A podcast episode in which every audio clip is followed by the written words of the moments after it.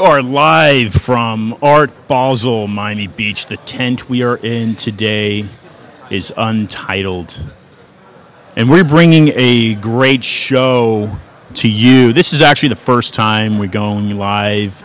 We have a philanthropist in Puerto Rico that has invited us to do a show, but for discussions of truth. And I am the host, Wednesdays at 5 p.m. I'm right here with you on Wynwood Radio. So, this is the first time we have been out of studio, even though there has been invite and prepping. We're hoping for the future to broadcast uh, with Ricky Rosselló out of Puerto Rico.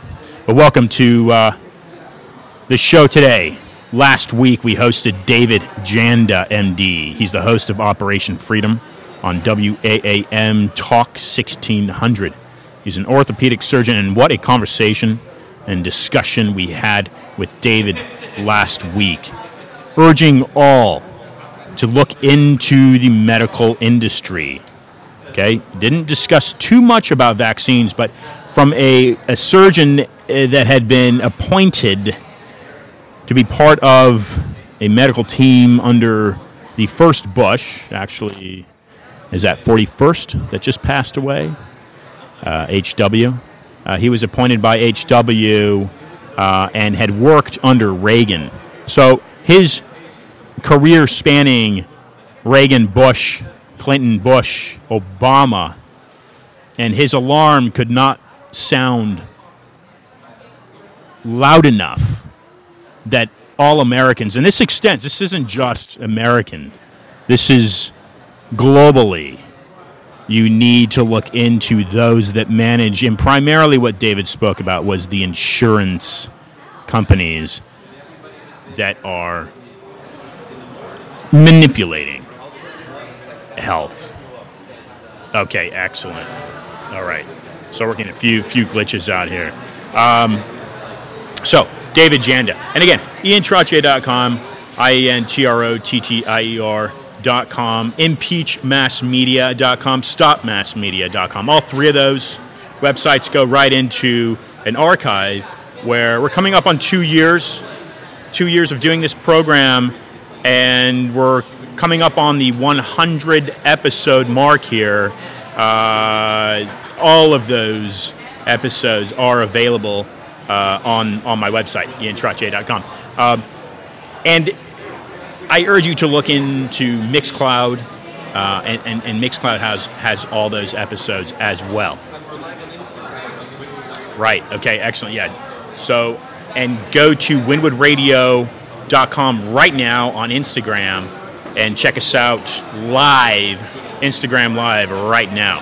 What we've done from studio in the past is uh, we've done Periscope, which is a, I believe it's a Twitter, Twitter live basically, or a Twitter owned uh, uh, live slash TV, if you will, type production. But uh, uh, right now on Instagram, we are live, and it's a really it's a beautiful setting here.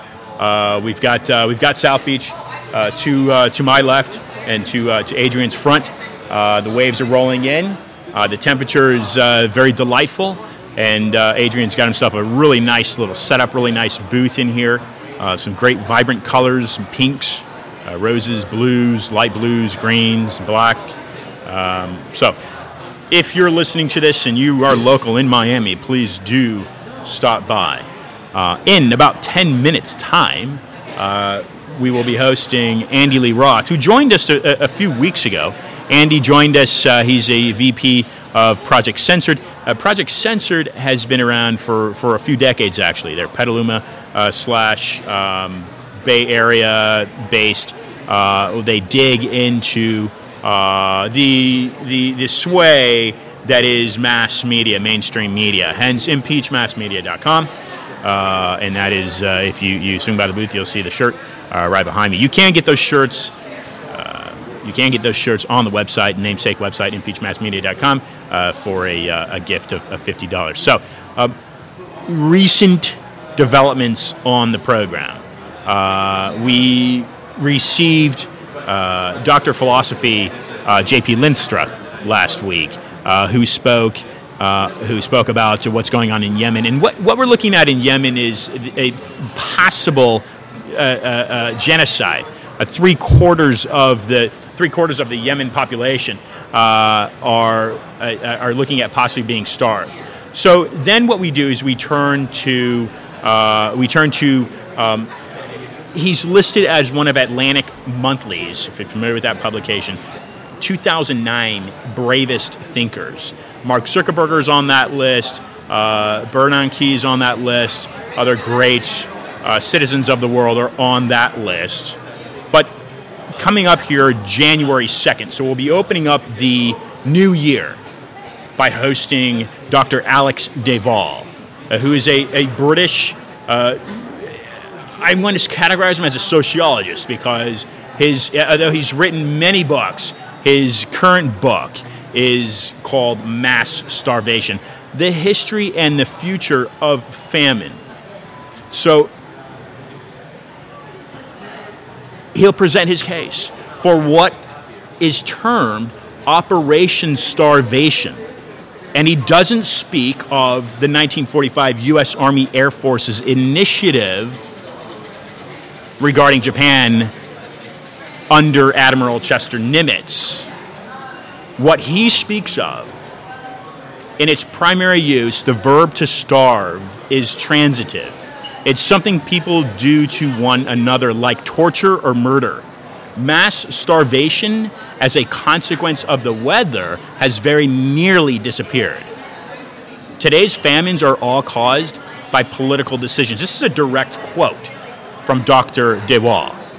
He's uh, currently the head at, at, uh, uh, at Tufts University. Yet journalists still use the phrase man made famine as if such events were unusual. The organization I work for, the World Peace Foundation, has compiled a catalog of every case of famine or forced mass starvation since 1870. Now, these numbers are alarming.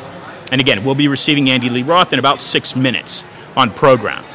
But since 1870, he's saying those numbers have killed 100,000 people. There are 61 entries on that list responsible for the deaths of, and this is the striking number, 105 million people. He goes on to say about two thirds of the famine deaths in this period were in Asia, and about 20%, not in where you think they may have come from, 20% in Europe and in the USSR.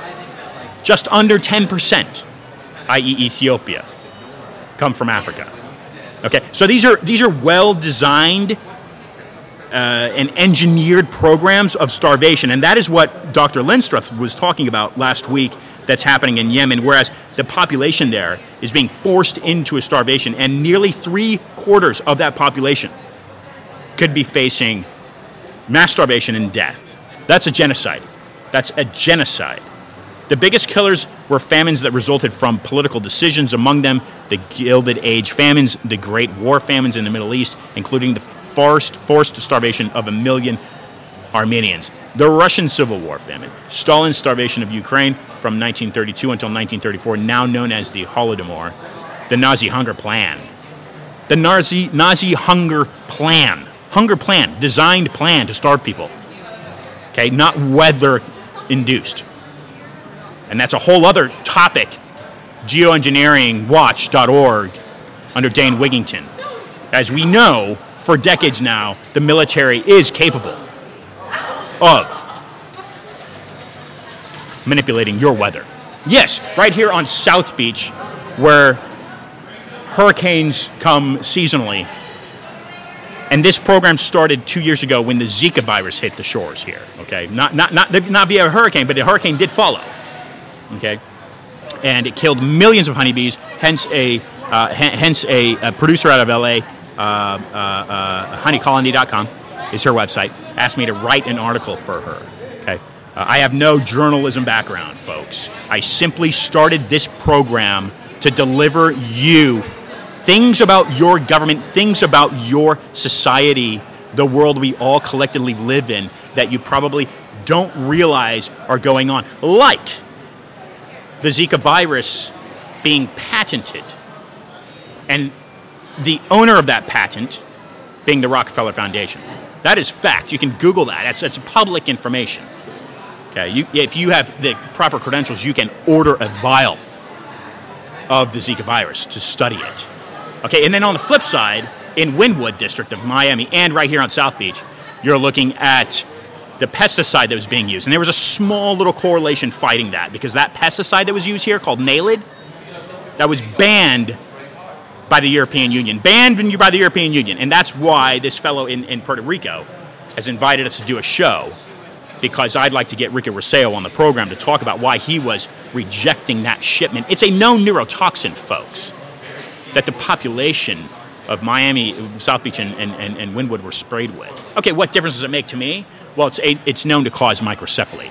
So, women that are pregnant with a developing fetus, it's known to cause brain deformation. That was the same pesticide that used for the Zika virus. Okay, so going into star- starvation, uh, uh, uh, innocently, we welcome uh, Alex de Waal into the program. He's received his PhD in social anthropology from Oxford University in 1988 for his thesis on the 1984 Darfur famine in Sudan. He's widely considered an expert in, on Sudan and the Horn of Africa. Currently, Alex is executive director of the World Peace Foundation, as I mentioned, or as he mentioned, as I read that quote, and a research professor of the Fletcher School of Law and Diplomacy at Tufts University. He's previously previously held fellowship at Harvard Humanitarian Initiative at Harvard University. You can visit Reinventing Peace. That is his blog for current publications, current, current articles. Oh, Alex is related to British barrist John de Waal and journalist on the Caucasus, Thomas de Waal. Okay, so that's January 2nd. So we open up the new year uh, by hosting uh, uh, Alex de Waal. We're going to be closing out the year with Scott Bennett, who, as the late Adrian alluded to, uh, is a whistleblower. Okay, and uh, he's, a, he's, a, former U.S. Army Special Operations Officer, 11th Psychological Operations Battalion, uh, and and he'll be he'll be talking talking to us about what he wrote, which is it, it, it's a book, but it's also a report. It's called Shell Game. It's a psychological whistleblowing. Okay, so so so six, seven, eight, maybe maybe a year now, we hosted Charlotte Iserbyt, and Charlotte Iserbyt uh, spoke about how our uh, how our education is being manipulated. Okay, these aren't lightweight guests. These are guests that have worked for presidential administrations, not campaigns. Okay, she was a she was a top-ranking a director of the Department of Education under Ronald Reagan, and Reagan fired her because she was opposed to the program called BEST, which basically all that was doing was this is why she was opposed to it because it was taking the power away from the parent and giving it to the state. So if you're a parent, how do you feel about the state having that authority to say, no, this is what's good for your kid. Okay, and if you're a member of the PTA, you would most likely object to that. Okay, so next week, we'll be bringing on uh, Andy here shortly in, in, in, a number of seconds. Next week, Jefferson Morley. He's a Washington, D.C. based author and veteran journalist of over 30 years. His novelistic nonfiction books explore untold chapters in the history of the American nation. He applies his investigation reporting talents to 15 year career at the Washington Post. Morley combines granular detail with storytelling verve to capture unknown realities of subjects as dis- disparate as the Central Intelligence Agency. What we're going to be talking about with Jefferson is what Trump is alluding to with this whole deep state. He talks about deep state. What is the deep state? Why is Trump even talking about the deep state? Why didn't Obama ever talk about the deep state? Why didn't Clinton ever talk? Why, why didn't Bush? Why didn't these people ever talk about? It? Why is it that Trump is talking about the deep state? And what is the deep state? So, a journalist of over 30 years in the business, uh, in the industry rather, is going to be talking about deep state, and that links to JFK. I was actually in Dallas yesterday on a layover. I didn't get to Dealey Plaza. But what I caught, what my attention, what we're going to be talking about with Jefferson next week is our man in Mexico. Okay, I personally lived in Mexico. I love that country. Uh, speak a, a, little bit of Spanish, right, Adrian? A little bit. I don't know if you. Okay. Uh, and and Winston Scott is the person that he wrote a book about and the hidden history of the CIA. Okay, so as we're going to be talking about next week, Jefferson Morley. I'm going to cut to a break. You are tuned in to Wynwood Radio, and this is Discussions of Truth. You're listening to the voice of Ian Hamilton Trottier. Check me out on Twitter and Instagram, and go to go to us right now, uh, Wynwood Radio, Wynwood Radio right now on Instagram if you like, and follow, uh, watch watch us live. I'll be right back with VP of Project Censored, Andy Lee Roth.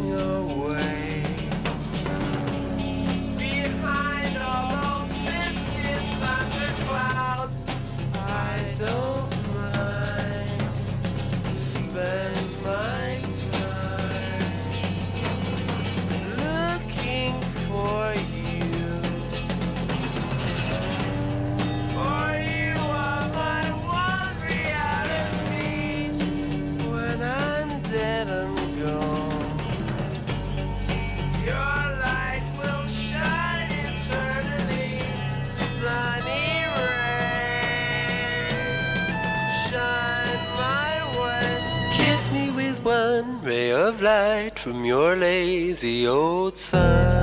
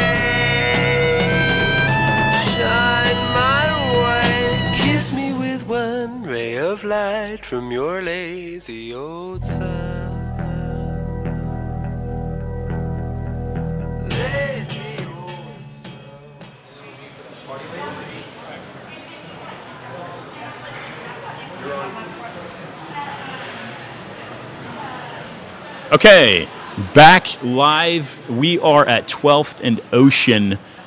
This is Art Basel, and incepted in Basel, Switzerland. I believe they have two or three, at least three uh, art festivals around the uh, the, the the world. Uh, Miami Beach, I understand, is the largest of those three. I think uh, Tokyo, uh, ba- Basel, Switzerland are the other two.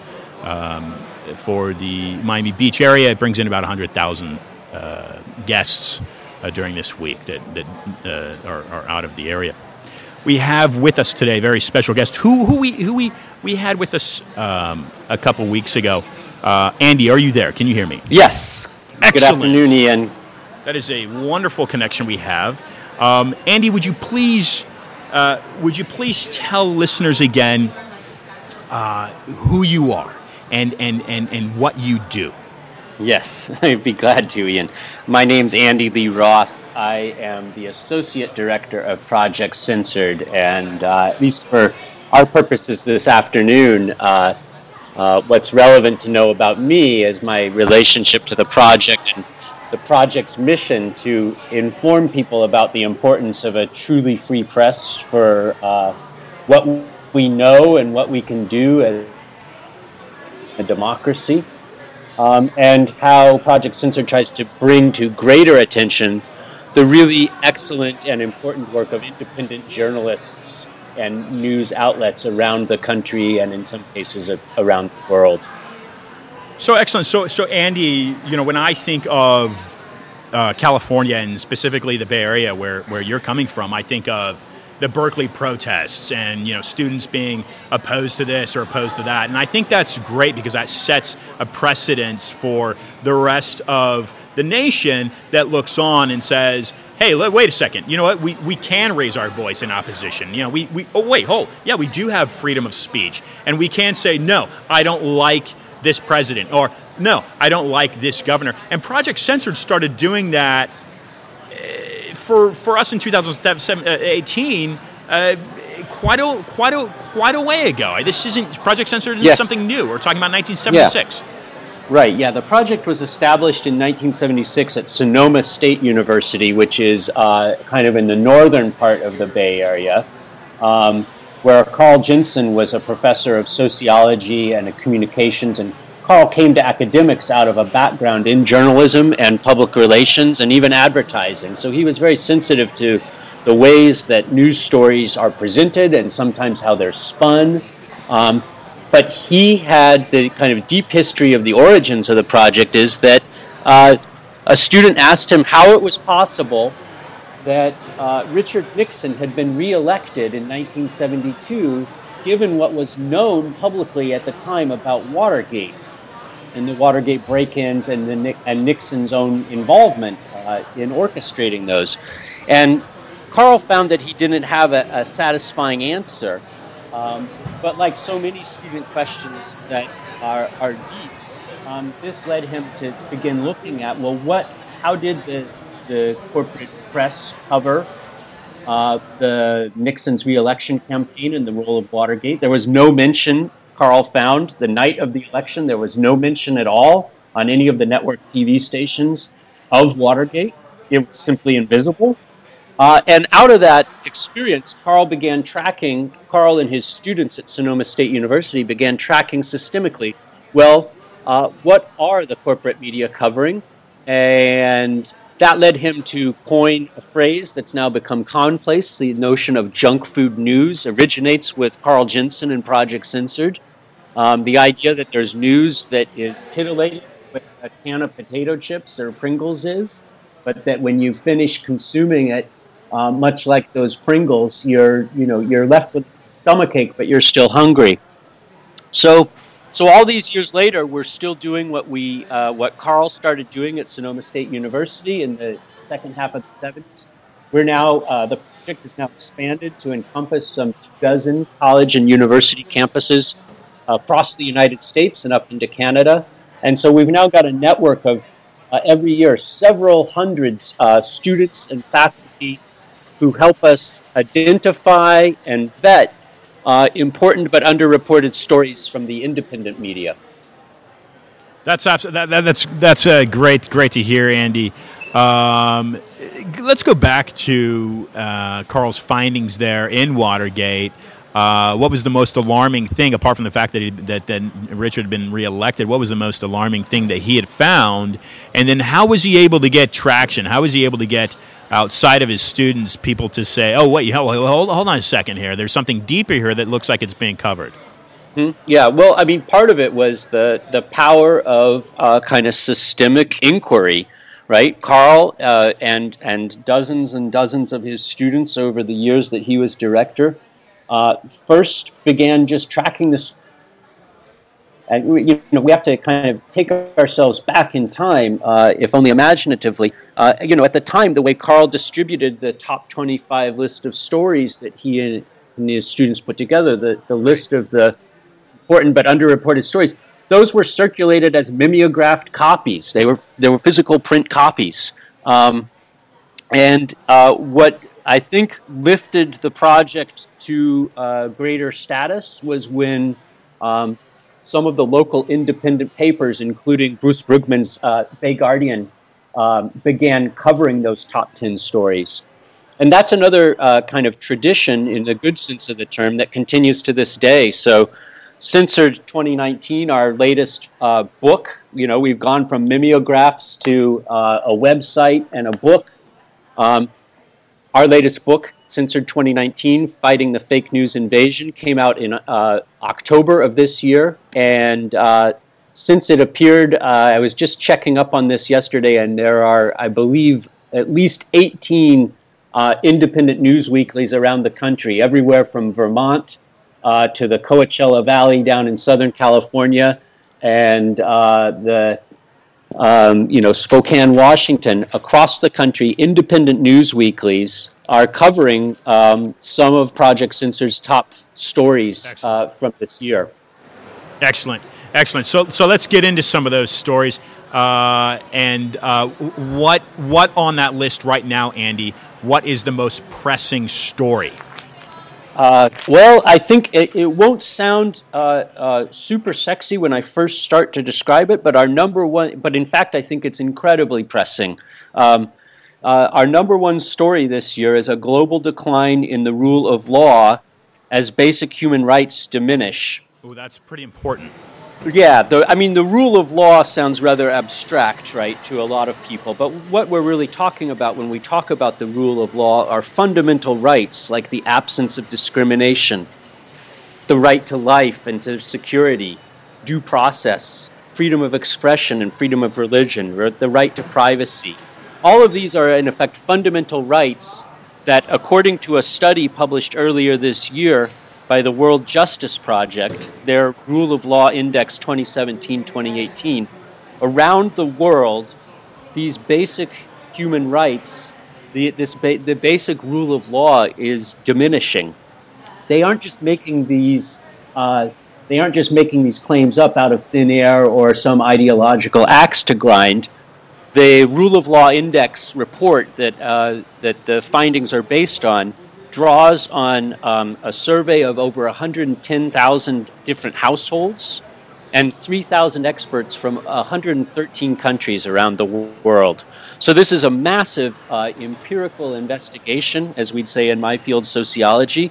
Right? It's it, there's real data based on the the experiences and the claims of real um, human beings, whether they're private citizens or experts. Um, and what they what the uh, World Justice Project found is that um, overall rule of, of law scores have declined in um, 71 of the 113 countries around the world uh, in the last year or two. Um, so these are uh, challenges that, that, anyone interested in kind of uh, making the world a better place have to have to confront. Right there, uh, as one of the people commenting on this report, uh, a professor of law at Yale University, Sam Moyn, right. said this points to a crisis not just for human rights but for the human rights movement. Um, sure. And so when fundamental rights are falling prey, right, as we have a kind of a backlash against globalization and, an increasing division between the rich and the poor, um, this story of the declining uh, uh, rule of law, not just in the United States, although it's it's uh, uh evident here too, I would assert, um, but around the world is is a major news story. And again, like all the other stories in our top 25 list every year, if we're talking about this story, that means when uh, when uh, students and faculty in that network that I mentioned earlier researched this story, they were unable to find any significant coverage of this topic in uh, the corporate press. In this case, uh-huh. we found one. We found one story uh, in January of this year. Newsweek published a story, but the story that Newsweek uh, published was based on the independent news report that uh, is the highlight of our number one story, a story originally published in the Guardian out of the UK. Andy, are you finding uh, certainly uh, you're finding allies that you can trust in? You, you mentioned fake news uh, hmm. being being a, a, a, main issue for all Americans. It's something we're fighting. We know we know as a matter of fact that uh, in the past few decades, uh, the ownership of the mainstream uh, media outlets uh, that's movies, that's newspapers, that's radio, is shrinking dramatically, which means that the final decision making is going into the hands of fewer and fewer and fewer people.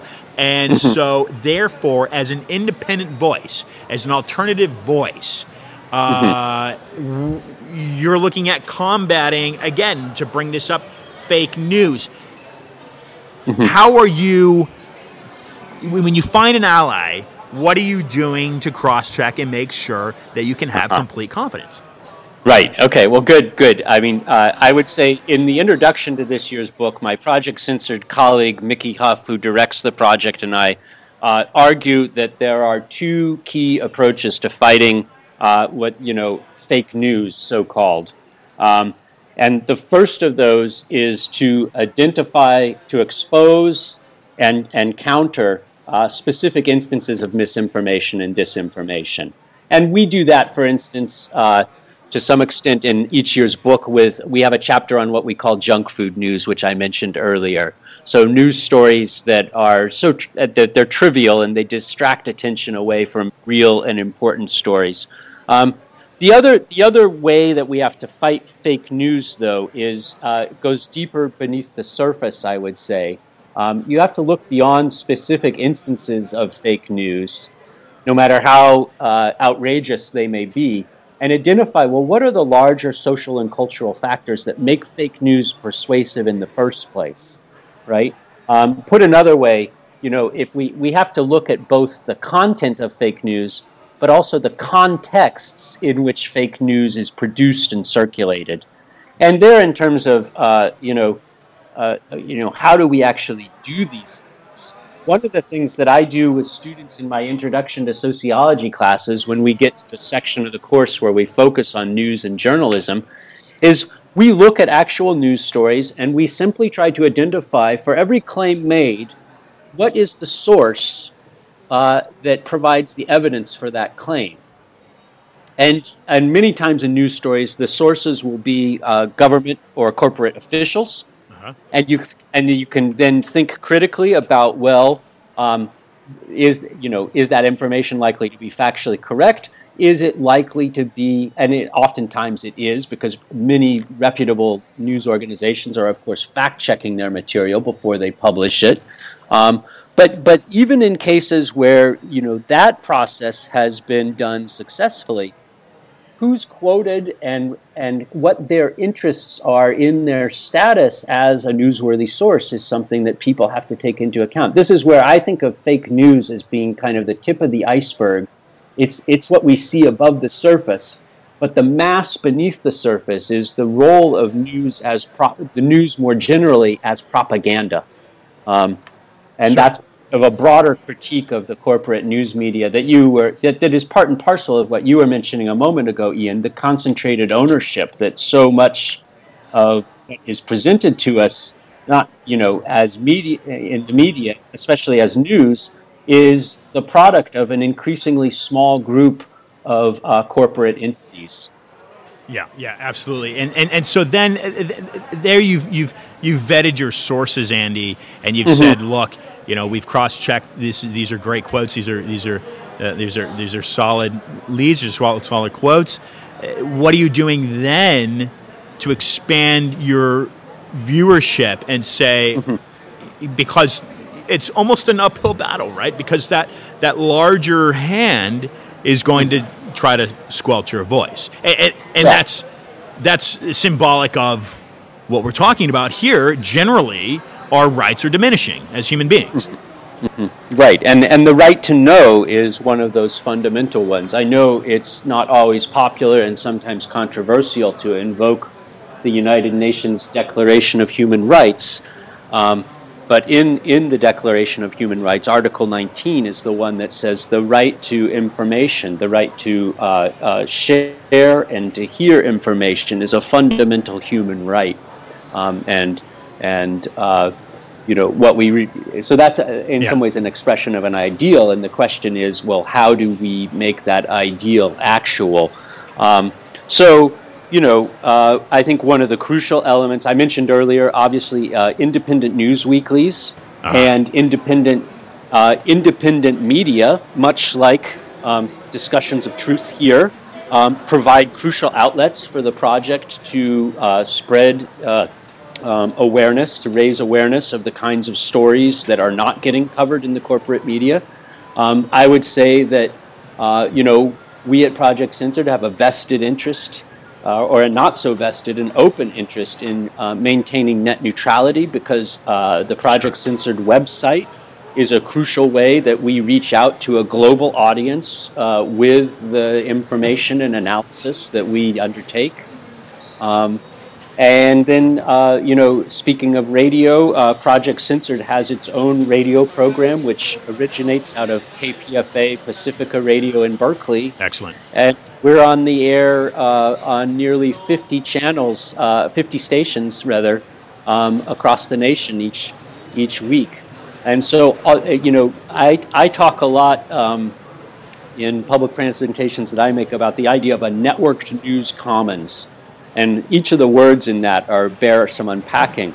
Um, it's a network, um, but not in the sense of a television network that's owned top down by you know uh, General Electric uh, or or some other big corporation. It's an ne- actual network of people.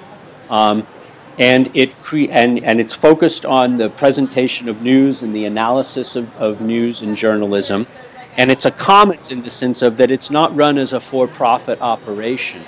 we at Project Censored obviously have bills to pay, and we depend on donations from individuals to keep the project going. Yeah, Uh, sure. but we aren't, unlike NBC or MSNBC or pick your corporate news outlet of choice, uh, we're not in it as a money making business, right? And Right. so, you know, we, we all, uh, uh, it bears reminding, uh, Les Moonves, the CBS executive, has been in the news lately, um, but it bears reminding that during the last presidential election in 2016, Les Moonves' comment about Trump, then the uh, candidate, was that you know, what Trump was doing in the campaign may not have been good for America, but it sure was good for CBS. It was good for their bottom line, he meant.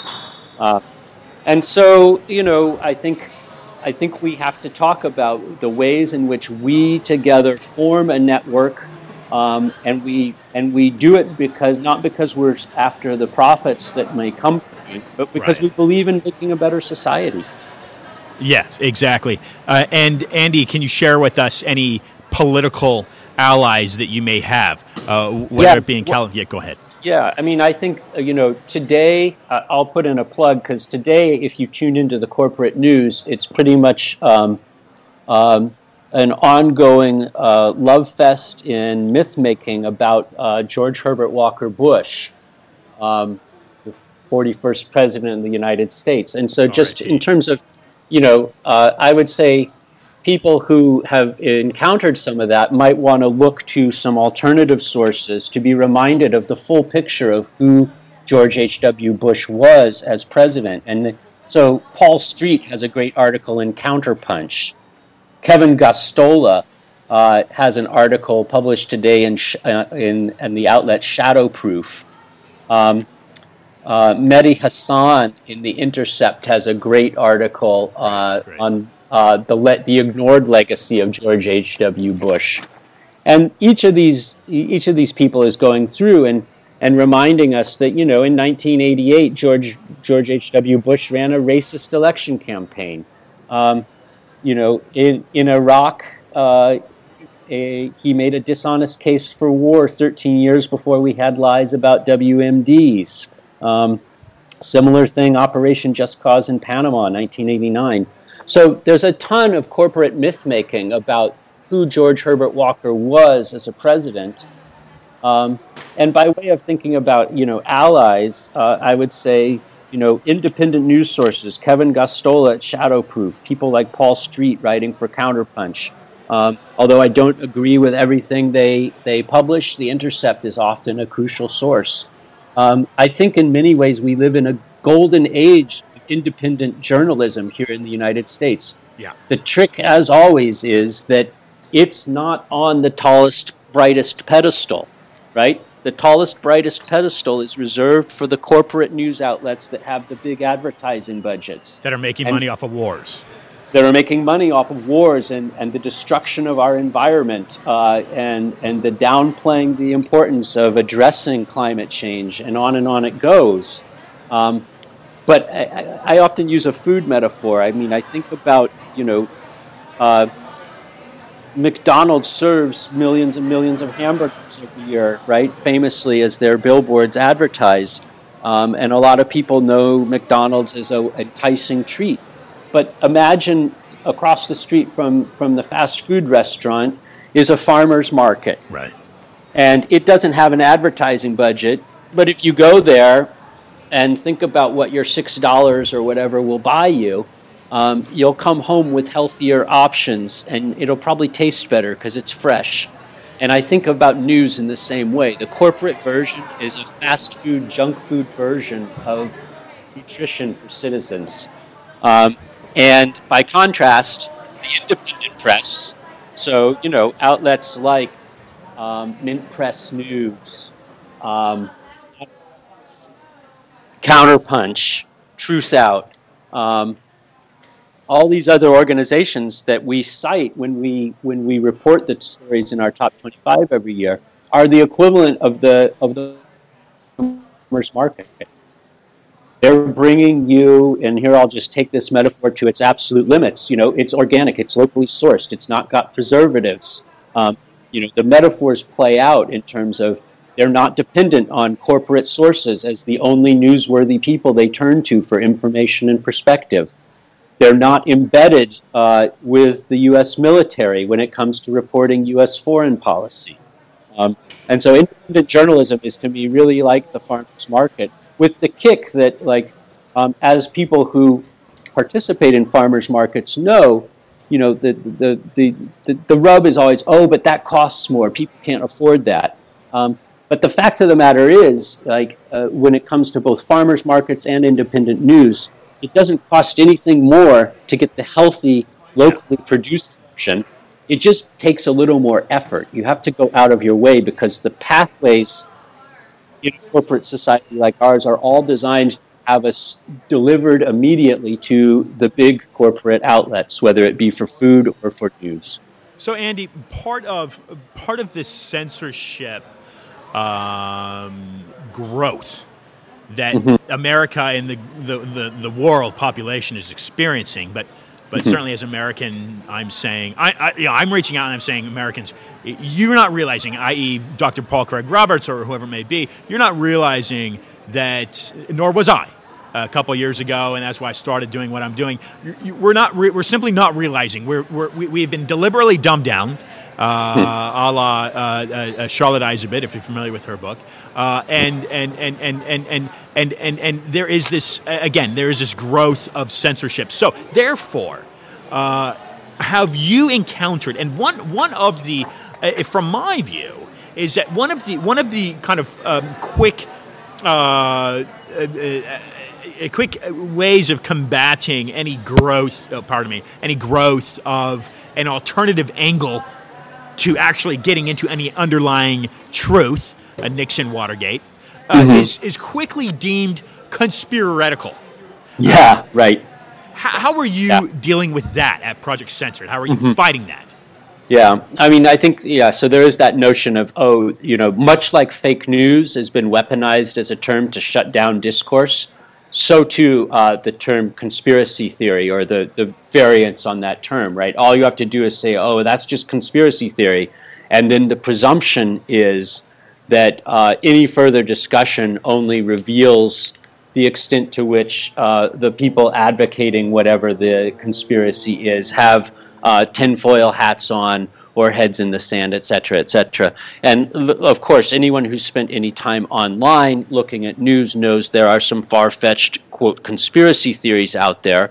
Um, but we also do live in a world where there is an incredible consolidation of power, not only in media ownership, uh, but in terms of uh, connections between, uh, you know, corporate elite and our uh, uh, uh, alleged political representatives. Um, and so the idea that there might be uh, conspiracies and therefore there might be a need for conspiracy theories is something that we at Project Censored have addressed for a, a long, long time. Um, and I think that the, the number one thing is to be careful. Like when that when when we hear those terms being used, um, are they being used to shut down conversation uh, or not? But I want to go back and pick up something that uh, a right. couple themes in your question that you mentioned uh, that you just mentioned. Um, one is this idea of censorship in the United States, um, and the other is this idea about um, why people might disengage from the news. Um, so, first, on the idea of censorship, a lot of people, when they think of censorship, um, the first thing they think is, well, that may happen in other countries, right? That censorship is the hallmark of a totalitarian state. Where news is controlled by the government, and everyone in the country knows that the news isn't real because uh, government controls it. Um, and that's not necessarily the case here in the United States, where we have powerful constitutional protections for a free press.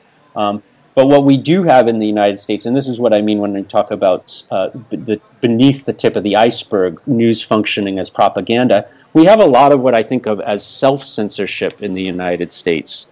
Um, and um, and that is real in its consequences as well. Here, I would just point quickly to uh, our number five story this year, which is an, a case of actual censorship in the United States. Uh, it hasn't been well covered at all in the corporate press, um, but the Washington Post uh, earlier in the year, we learned the Washington Post had banned its employers from using their social media accounts to criticize the Post's advertisers and other sponsors. Wow. So here's a case in the United States, in in you know our time today, um, of a major you know one of the major newspapers censoring its own employees Right. That's uh, and and that's uh, Jeff Bezos uh, owned uh, uh, uh, publication, I believe. Isn't that right? Um, the Washingtonian report documented that not only was this policy in effect, but that Post employees were encouraged to snitch on one another. Wow. And that the threats for using their social media in a way that could be de- deemed harmful to the Post's advert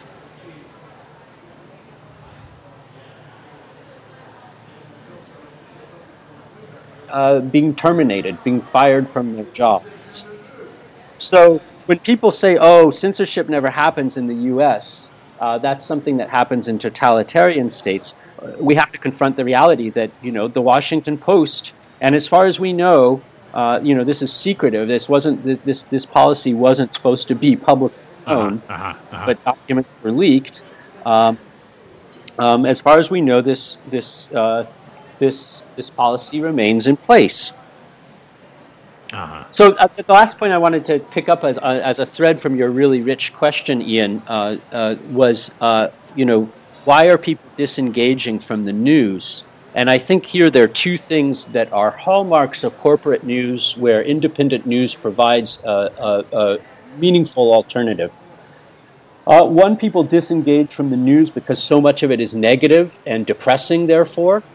And, and then in many cases, the news comes off as rather boring, to be honest. I mean, I wouldn't say that about all news stories, but I can tell you from, you know, candid remarks by students in classes that I teach that students will say, oh, man, it just bums me out. Or, or they're so cynical that it's just like, ah, oh, you know, another, another tale of corruption or abuse right. of power. Right. Um, but the other is there's sometimes, and, and, and, it takes longer to draw this out, but sometimes they find the news boring. Uh-huh, um, uh-huh, uh-huh. Which, you know, I mean, I guess I can understand at some level, like, you know, that it's certainly uh, easier for me to open the page to the entertainment section and read about the latest band or movie than it is to dig into a heavy article on, uh, you know, financial corruption or something.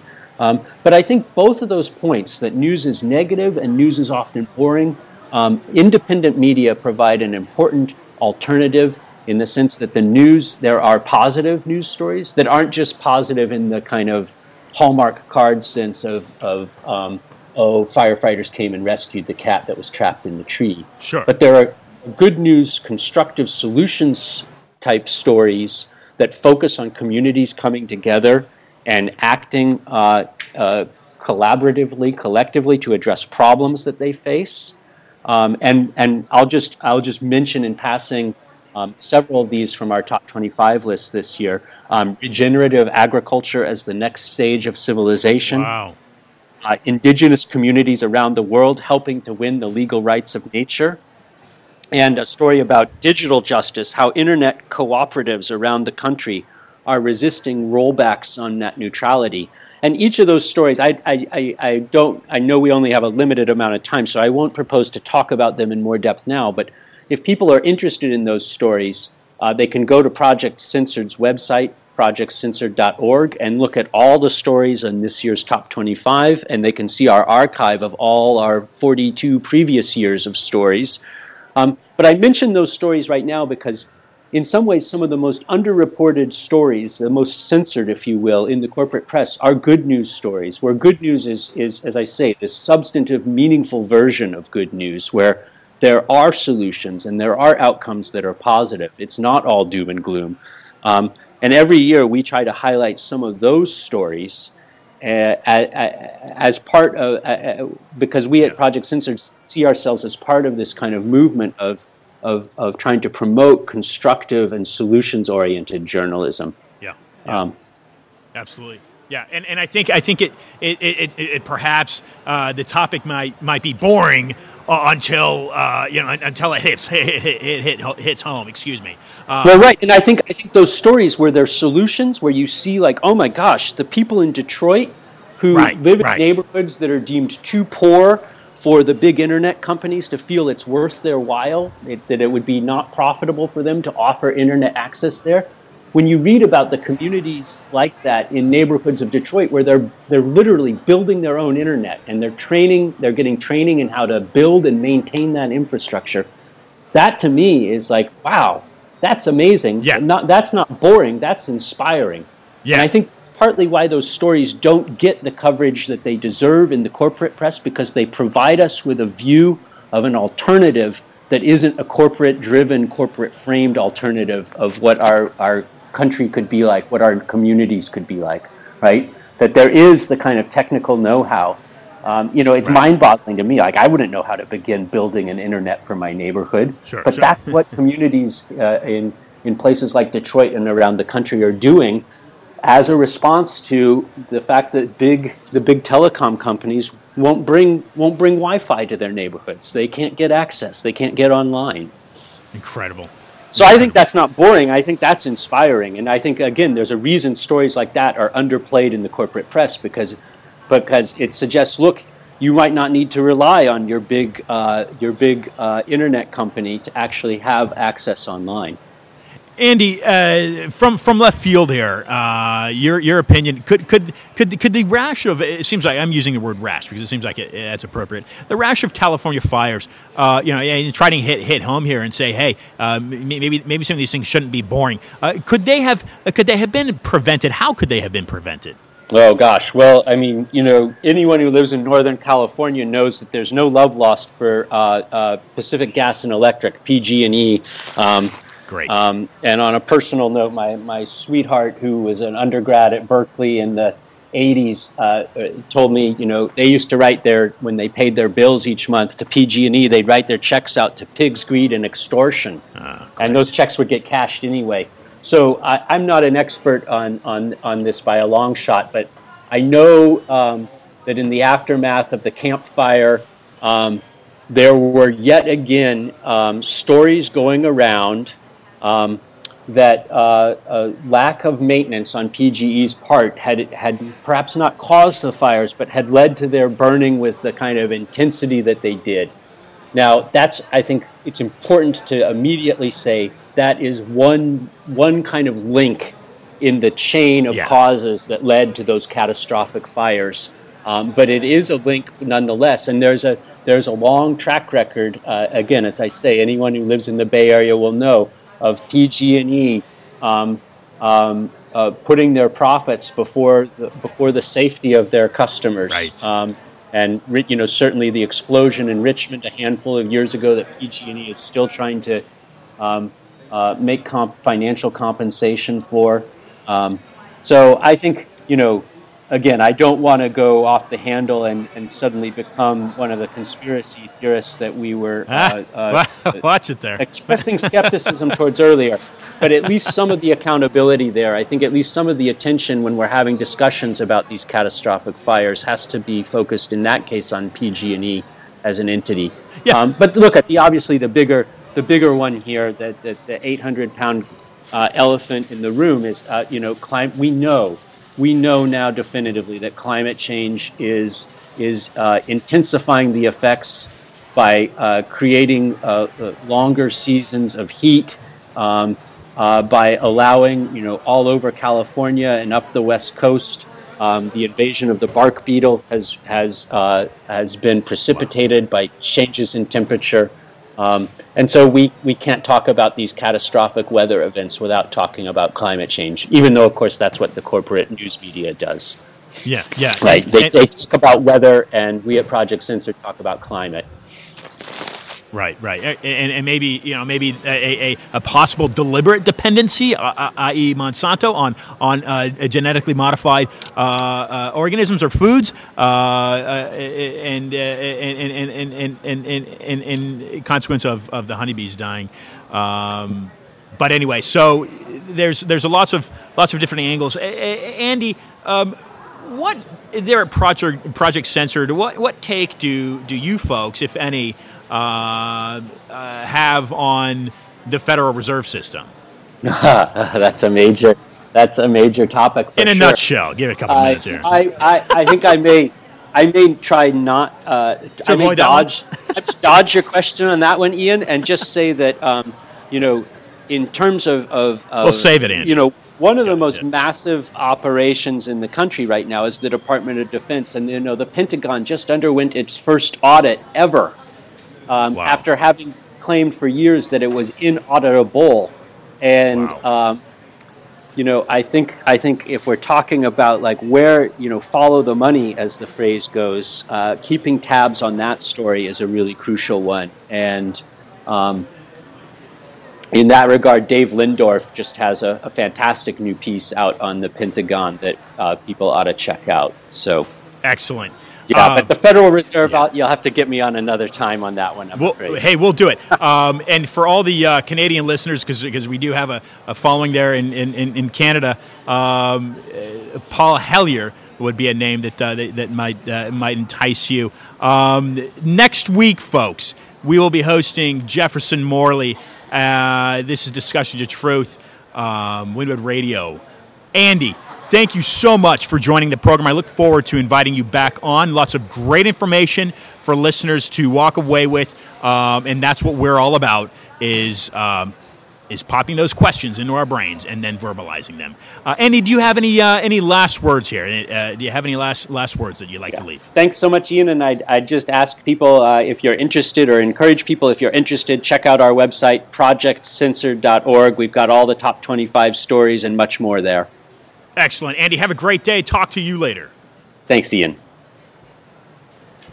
ladies and gentlemen, Andy Lee Roth of Project Censored. He's the vice president. Clearly, he's done a n- great amount of research on a number of different sociological topics. But, folks, we are sociology, we are a society collectively. I urge you to question authority, take them to task. Go to my website, look at what I do, and look at really why I do it. Broadcasting from Art Basel, Untitled Tent. This has been, again, your weekly edition, Wednesdays at 5 p.m. Discussions of Truth. I've been your host, Ian Hamilton Trottier. Until next week, be awesome.